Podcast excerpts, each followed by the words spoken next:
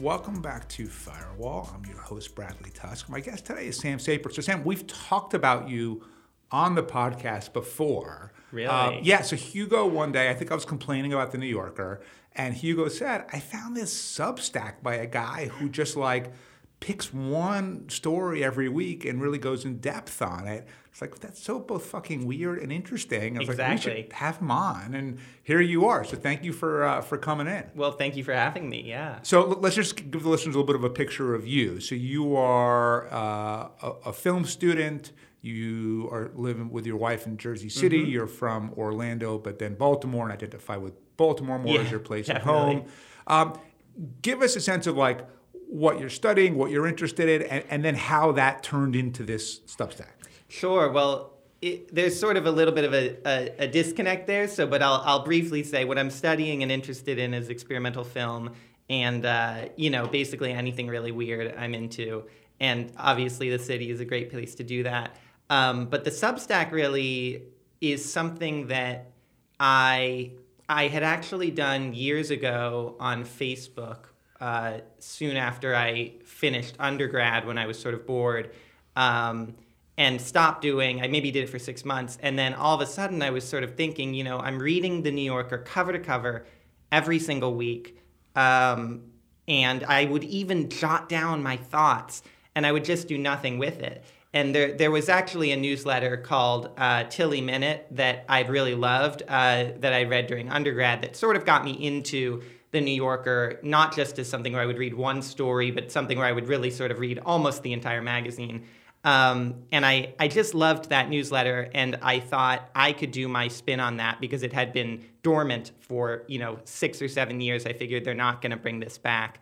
Um, so I brought it back in my own way, which is whereas Tilley Minute was extremely concise, I sort of go on and on a little bit, um, but I try to make it uh, something that's entertaining to read. And I have there's a surprising number of people that read my newsletter that Yeah, I was going to ask, is, is it catching on? it's it's done well, and what I was going to say is um, I'm always shocked by this, but a lot of people read the newsletter and don't read the New, The New Yorker, yeah, they And- read, it's like people read literary criticism instead right, of books. Yeah. exactly, which I definitely do. I mean, I'm, I'm that- that kind of guy, but Yeah. yeah, um, so yeah, so it's it's done decently well, which has been you know a pleasant surprise. I would I would write it for no one. So So, yeah. so when you when you read it cover to cover, yeah. um, that means that you must be one of the more intellectually curious people on the planet, right? Because you know there is what I find, and I'm, I'm now going to complain for a few minutes about the New Yorker, but before I start moaning about it, um, there is you know a variety of stories. It's sort of reliably one kind of political story, but it's usually like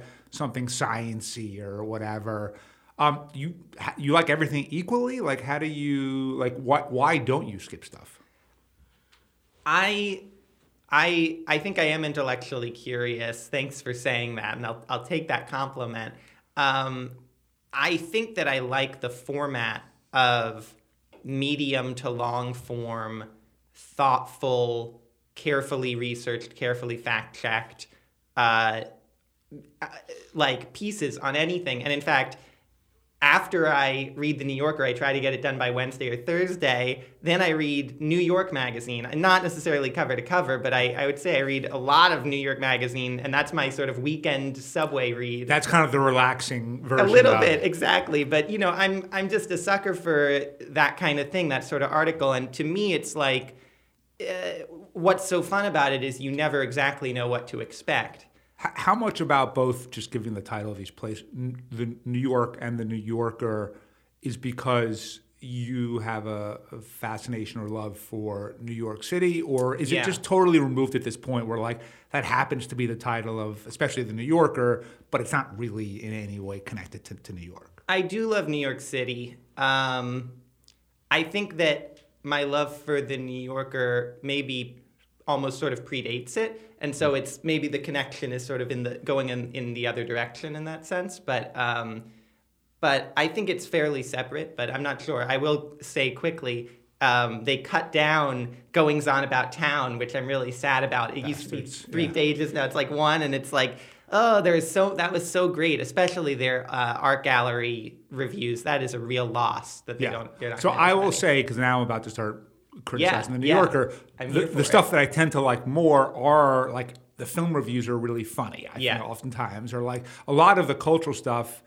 But because it seems to me that there was a mentality slash business model for the New Yorker that existed pre-Trump and then a different one post-Trump. And it's not just the New Yorker. I'd say they do the same thing as the New York Times and Fox News and MSNBC, which is you know they've made the decision that rather than, in, in my view, giving people a lot of facts and a lot of information and then letting people draw their own conclusions, they now pound you over the head with like, this is what you have to think, this is what's right, this is what's wrong, everything that we don't like is evil, everything that we do like is holy.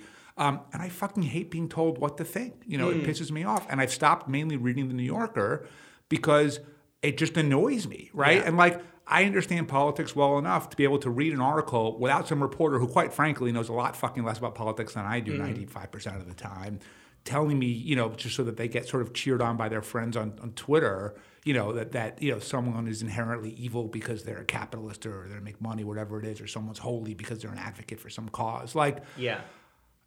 I think it went from being an objective news source that was really intellectually challenging to just another business that has figured out that if we just tell people what we want to hear and, and preach to the choir, there will be a, a dedicated base of revenue that we can count on. Um, Interesting. and that's worked. The New York Times has become a much more profitable business ever since Trump.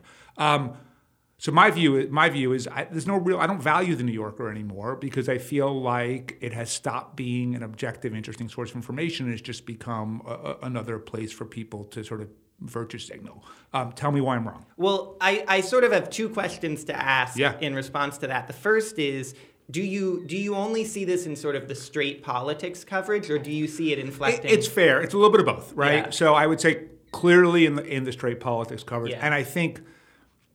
I think that reporters are incentivized, whether Mm. it's consciously or subconsciously, to write this way. So even in articles that are about tech or business or other things like yeah, that, Yeah, they'll bring up they, they find ways to bring it up. Yes. you know, when something is totally about a scientific, you know, uh, discovery, whatever else, it, it may be removed from that. And by the way, the really good writers who probably the New Yorker can't tell what to write still do it great. So like. Yeah. I read your, you know, analysis of the Gagosian piece, and I read Patrick Radden's Yeah, yeah, piece, yeah. and it was fucking amazing. But one of the things that was amazing was he let he, he presented all the facts, Yeah. and then he let the readers sort of draw their own conclusions. Yeah, yeah. And I really appreciate that. Now he's like the best of the best, so Yeah. so no one's gonna I assume tell that guy what to write. Right. But but I think that that's he's become the exception, not not the rule. Mm. No, you know, I don't know if I agree about the exception, not the rule. Um, I think that. So I will say I, I'll agree with you that during the Trump years there was a very annoying tendency to have two or three lines about Trump in pieces that didn't warrant it. Um, Yeah. To me, that is more like a tic or like something where I'm like, I'm sure that like David Remnick is like wanting to do that and that's his little thing. And it's almost, there's something a little bit charming about it. It's like annoying in sort of a charming way. But, you know, just like with people, something that I find annoying in a charming way, you're like, oh, that's a deal breaker. I can't, I can't talk totally. to this person anymore. I can't be friends with them anymore. Um, I, I think that they have not, they're not doing that as often.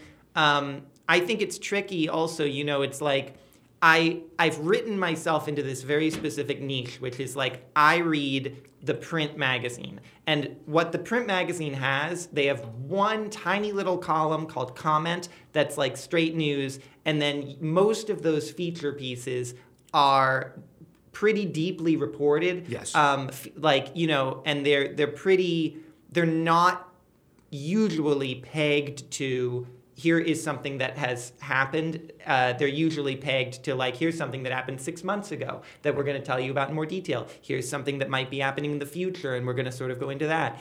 Um, and I think they do a really excellent job of that. I have I I have my gripes with comment.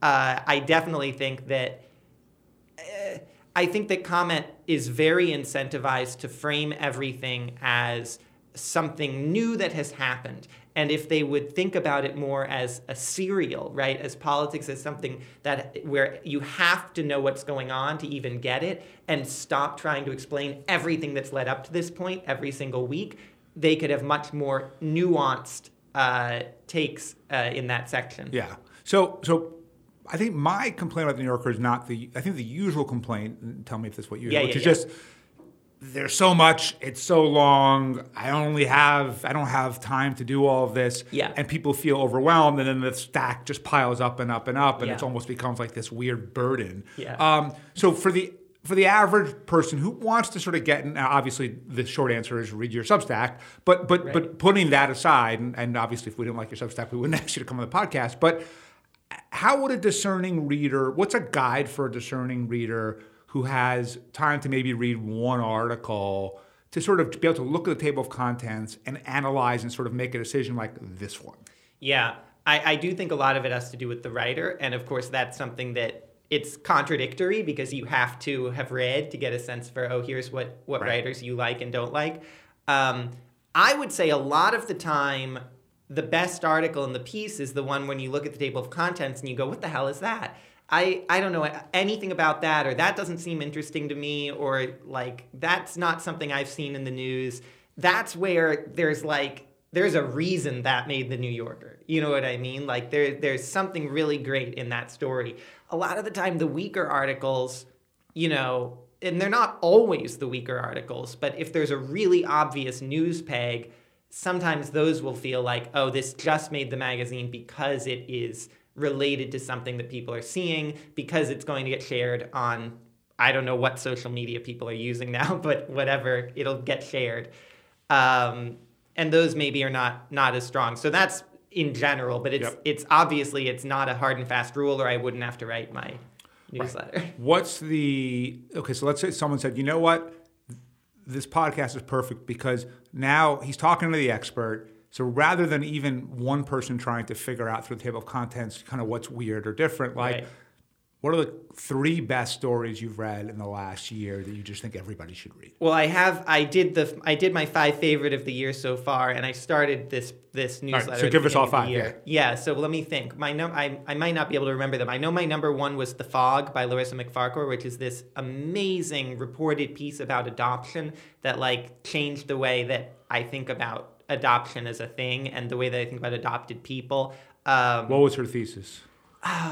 that that it is basically an identity marker that it's like it's something that hap- that is really fundamental to who you are and that there's if you are a parent that's considering adoption that you really need to consider that this is not just going to be your kid this is going to be like your kid that's also an adopted person and that you have to like really think about that carefully and it also just was such a feat of like gorgeous lyrical writing um, so that's the best thing I've read. I'm trying to remember what some of the other ones are. There was one about Stax Records that by um, Burkhard Bilger, who's a reliably amazing writer, and some other good ones. Yeah. So then, who, who are Hugo? I just have wanna say that's something? my rule number one of the New Yorker is always read Burkhard Bilger. Oh yeah. Well, so so let me ask both you guys this then. So like, let's say the audience, like, okay, you guys have already done all the work. You're like two of the people that do read it thoroughly. yeah. I don't read it anywhere nearly as thoroughly as Sam Well, does. he's took his job now, but Right. like, give me a couple of writers that you know, like a Burkhard or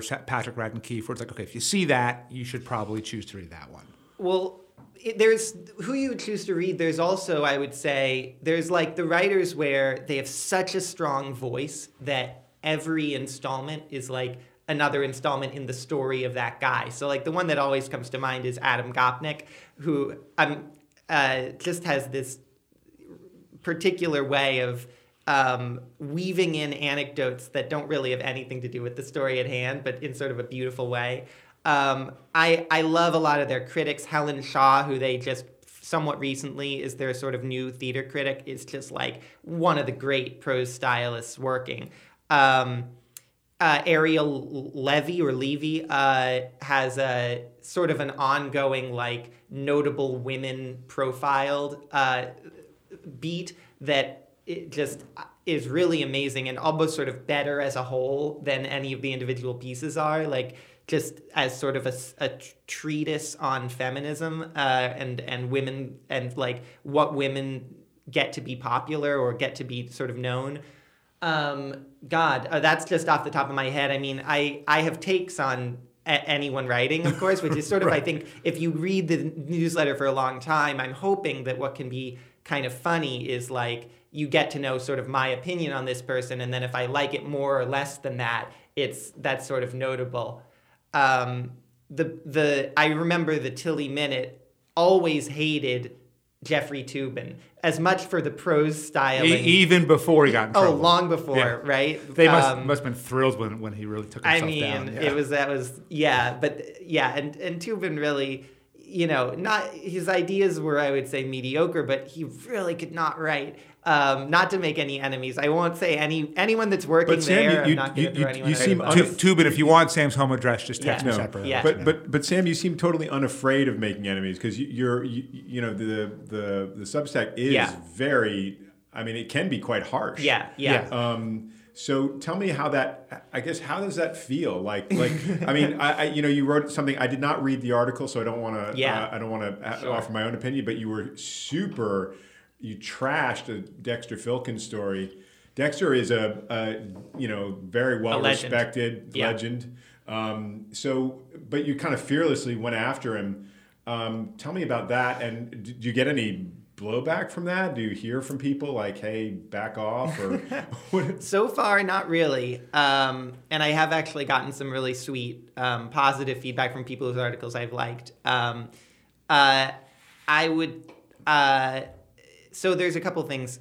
I'm not in the media industry, and so I think the newsletter only works because I'm an outsider. Um, the previous, the person that ran the Tilley Minute was in the industry, and because of that, had to be super anonymous. Um, and that's fine but i think there's something great about you know i'm not anonymous i am putting my reputation on the line um, the filkins piece you know i think there's two things going on there. You know I, i'm i'm a leftist. I'm to the left of the new yorker. Uh, so you know I, that's i'm sure I'm, it's a little bit different than probably a lot of your listeners.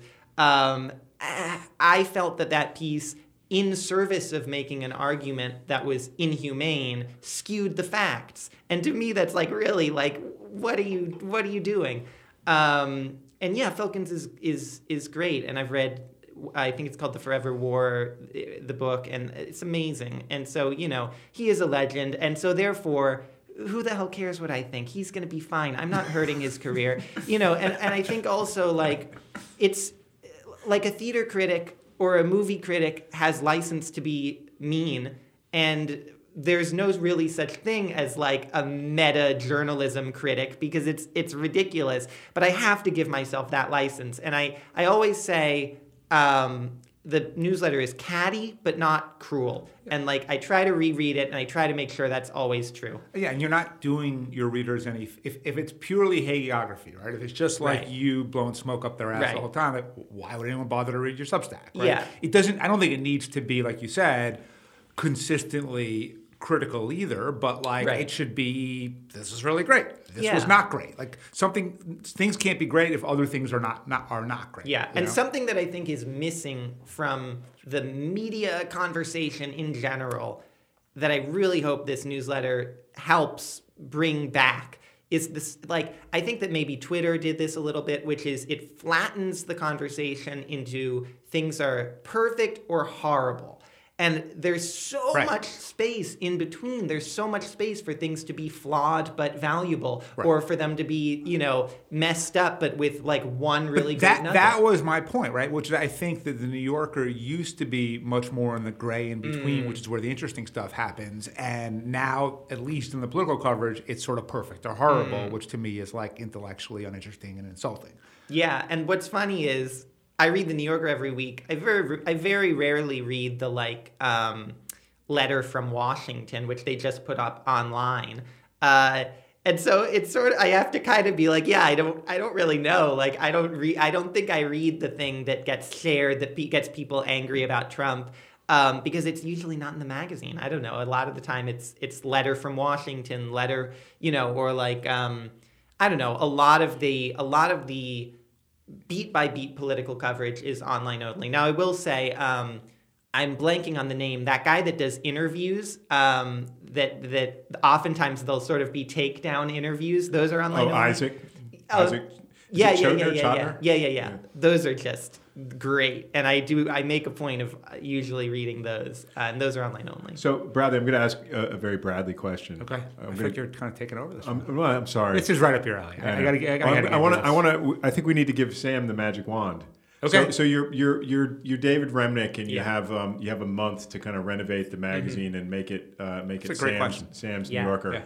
What are, what are the what are the areas you'd want to work on? Like, who- is there writers you'd want to promote, downgrade, um, subjects you want to go into, things you want to change, critics you want to replace? What's the what's the agenda? Yeah, I think the agenda is make the New Yorker weirder. Um, and I think that, you know, like I said, like usually my favorite thing is like the weirdest thing. I would give the writers freer rein on subject matter. Not not freer rein in the sense that you know the old regime where people would be taking 3 years on a story. I think that's probably where it needs to be for the, you know, but I would I would say go wild and like do the story that we didn't let you do before because that's the New Yorker's the only place left where people are able to do that and every writer that's like having to go talk to Pritzker or like whoever the hell is like a writer that's not chasing down some crazy story. Um, it's not the Times. You don't have to do boots on the ground reporting. And I think like I think Remnick to a large extent sort of already gets that. Um, but I would I think the magazine could be even wilder and like sure the online stuff can be boots on the ground. All right. So Hugo and, and listeners, I think already know this. Hugo has a deep background in magazines, including having been the editor of the New York Times Magazine. If if Remnick took Sam's advice, what ha- do, they lose readers, or do you think it takes them in a better direction? Well, I think what Sam says is really interesting because I think if they did the sort of regular political boots on the ground type stuff online and they let the magazine be crazier and wilder, I actually think that that works business wise. I mean, I, I think it because there I think there is a there is a separate identity that they've been building and that there is a market for, you know, that, that people want that anti-Trump, whatever sort of political coverage and they like Isaac's interviews and, and there's just a, a thing that they've developed there. It's not your taste, Bradley. I'm not sure it's mine either, but it, I think it works. Yeah. Um, and and yet the magazine as a place where really like insane shit could happen. Yeah, yeah. Because I, I agree with you too. Although it's interesting because the you know we were talking about the the Gagosian story, and that wasn't a crazy subject for them at all, right? That's a No, it was a very New Yorker kind of Yeah. subject. yeah, Um, and it, and it felt good to see a big figure like that. You know, like that. Yeah. That's a pretty down the middle subject for them. And then I really did like it. But on the other It was hand, like, good. I think I think it was actually Dexter did the DeSantis profile they did last year, and you know everybody was doing their DeSantis profile, and they were all the same. And who cares? You know, it's like it was just like very obligatory. Okay, we got to do this. And, Yeah. Um, it just wasn't. It, it had no value for And and I will say like the Gagosian piece, that is not weird subject matter, but I loved that they let it be as long as it was. And like that is sort of weird in another way. I think they could do like you know, they're already like the long read spot. Let the pieces go really long. Let them sometimes be a little bit shorter. Um, you don't need every issue to have exactly four pieces and they're exactly the same length. So that'd be another note. And let the um, let the critic pieces be longer when they need to be. I hate it when the theater review feels like it got chopped way, way, way down. You know what I mean? Or like the art review feels like it got chopped down. So, question for both of you then, which is, what are some publications, outlets, websites, whatever, that do capture the kind of weirdness that that you would bring to the New Yorker? Um, as far as cr- critics, the critics pages, I have to shout out Four Columns, which is just a gr- awesome publication where every week they have exactly four columns, and it'll be like. Uh, you know, a, ga- a review of a gallery show, a review of a movie, and they're it's just the best writing. Um, as far as reported stuff, I mean, I think the thing is like the New Yorker is kind of the number one place in town and i'm not saying like i think they're already weird and that's why they could go weirder you know i mean i could give you a list of the usual suspects i've often said like you know, if I were going to do this for another publication, the, the the the two that I could sort of choose would like be the Atlantic Review or the Paris Review Review, which is a different kind of kind of writing. Yeah. Um, they're Yeah. kind of they're kind of the biggest game in town. Yeah, I think that's right. I have found myself, I guess, replacing some of my New Yorker consumption with the Atlantic, Mm. although online, not not the print version Mm-hmm. of it. Um, and I can't decide if it actually is a little more nuanced than the New Yorker, or if I just want it to be as it, so. Therefore, it proves my Mm. point about the New Yorker. Like, do you read the Atlantic? I, re- I don't read it regularly, um, but I will read a story. You know, I'm I I have to shout out today in tabs Rusty Foster's newsletter, which I will I read every week, every day, every single thing that Rusty Foster links. Um, fantastic way to get your your your links, and he'll often link to an Atlantic piece, and I'll read it if he links through to it. Um, uh, I I think the Atlantic's fine. I think that they are less weird. Um, Yeah. Way less weird, yeah. Significantly Def- less definitely, weird. definitely. And so to me, that's not as appealing. You know, they're also a little bit, a little bit to the right. Um, although it's like it's two scatter plots. You know what I mean? It's two scatter plots that mostly are overlapping in terms of like every piece has a different sort of political position. So it's not sort of this hard and fast thing. Um, but you know that appeals to me twenty percent less. What are some other Substacks that you like?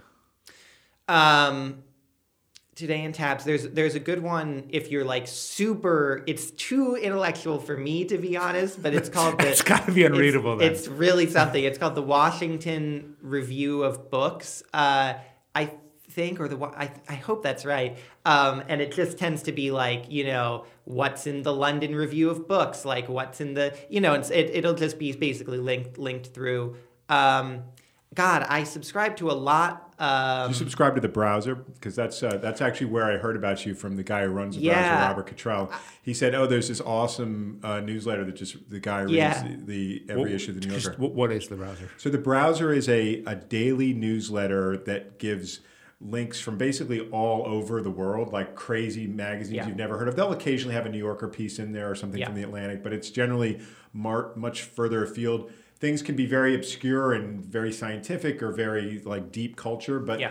but they're kind of everything. And but they also do great video things in there and podcasts, and they're Yeah. just that guy's got this incredible mind and Yeah. ability to go through just So you know, amount of for, stuff. for the episode notes for this one, Hugo, can we gonna- put up like your recommendations and Sam's recommendations? Because most of the stuff you guys have said in the last seven minutes, You're like, what the hell I, are you talking about? right? about? Never heard of, but like I'm gonna go check some of them out. yeah. Today in Tabs does much the same thing as the browser, and that similarly is like a one-stop shop. I, I like the browser. I think it has a very similar uh, aegis, and I can I only have time for like one one-stop shop. You know what I mean? Um, So, so today in tabs is your one stop. that's my one-stop shop. Yeah, Interesting. So yeah. I'm, I'm going to give you the magic wand again, but on a, outside of the media Yeah. criticism, which is uh, you when we were chatting before they we started recording, you worked at a bookstore once. So we're sitting in, in my bookstore. Um, it is a challenging business to run, to say Yeah. the least.